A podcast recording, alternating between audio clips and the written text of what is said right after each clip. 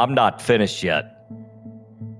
Happy Friday, March 3rd, 2023. Hope everyone's conquering the week so far.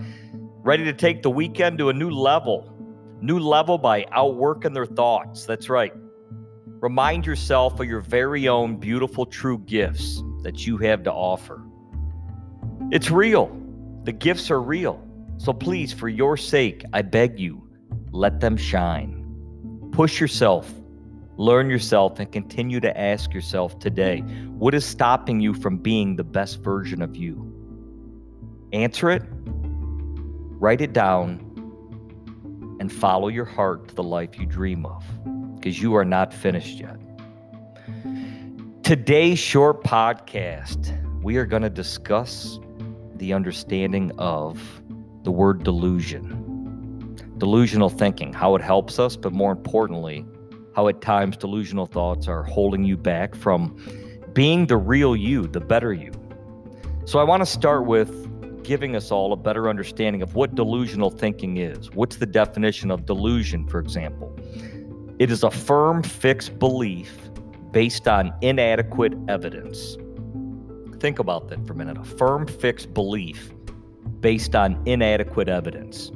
So, a few examples of delusion could be there's snow on the ground this morning, kids. It looks like it's going to be an absolute scorcher. No, probably not an accurate statement based on the evidence being shown, right? They don't go hand in hand. Another delusion, aka a hopeless thought, could be the idea of seeing palm trees as you travel north into Canada. I mean, I guess it's not impossible just not probable. And based on the majority of the evidence that's been collected, uh, we would define this as delusional thinking. So, in saying this, delusion or lack of evidence, knowledge in some cases, can work to your advantage. Okay. Not having the facts about, say, for example, a superior baseball team that your team is playing. It could potentially allow you to believe you're better than them, which in return could allow you to compete for a while. Remember, after all, knowledge alone isn't power, it's nothing but potential power. And how you use that information is more important than the knowledge itself. But the majority of the delusional thinking will be a negative impact on your life, more so than it's going to help you. So I want to start with this. I want to ask you my first real question of the day is Are we all created relatively equal? So it's a medical fact that 99.9% of our physical makeup or DNA is equal to one another your neighbor, your teacher, your boss, the athletes you watch on TV. 99.9%. It's mind blowing to try and wrap your mind around it. So, besides some of the obvious physical characteristics like height, eye color, skin tone, variety of other different things that affect maybe what we end up doing long term with our careers and with our life. The only real thing that's separating all of us is our mind.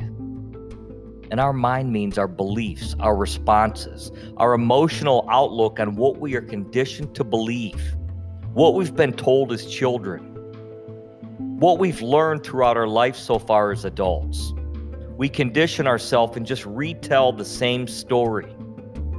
Using delusion, most often we get stuck with this identity of what we believe the world expects us to be. We don't want to step out of our boundaries.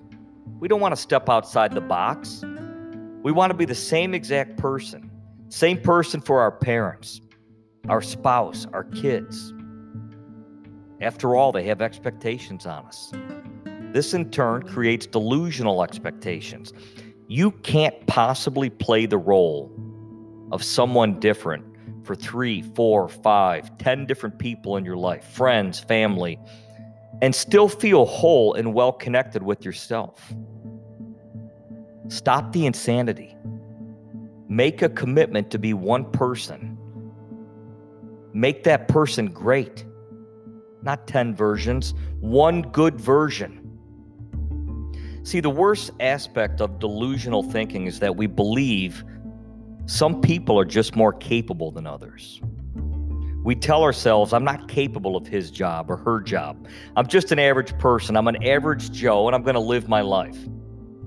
Some way, somehow, God decided to strike his hand down to only a select few for greatness, a select few to become difference makers. Meanwhile, you just have to take what you've been given and accept it forever. This is your mundane, mediocre, average to below average life. It's false. It's delusional and it's 100% lazy thinking. See, delusional limitations like I would, but, I wanted to, but, I tried, but, these do nothing but safely and securely help you finish your story that you tell yourself to help avoid the pain of actually facing the real problem. I want to leave you with a thought. The more you fly, the higher the likelihood you're going to face turbulence on an airplane. See, turbulence leaves clues, and these clues get relayed to the planes behind them. The pilots communicate, and they do that to avoid the turbulence for the plane behind them when they run into it. But it's never guaranteed. And just like turbulence, success and failures also leave clues. But if you're not aware, you'll never see or find them. Don't waste your life not flying to avoid the unpredictables. Don't let another day go by without realizing and accepting the road to success and happiness is going to have some bumps along the way. So what? They're not permanent. Don't let them alter your path. Don't let them alter your beliefs. You know your destination. See it through. Believe in your dreams. They are in your heart for a reason. Make the plans to live those dreams out. No more delusional thoughts. No more. Now go tell someone you love today what your dreams are.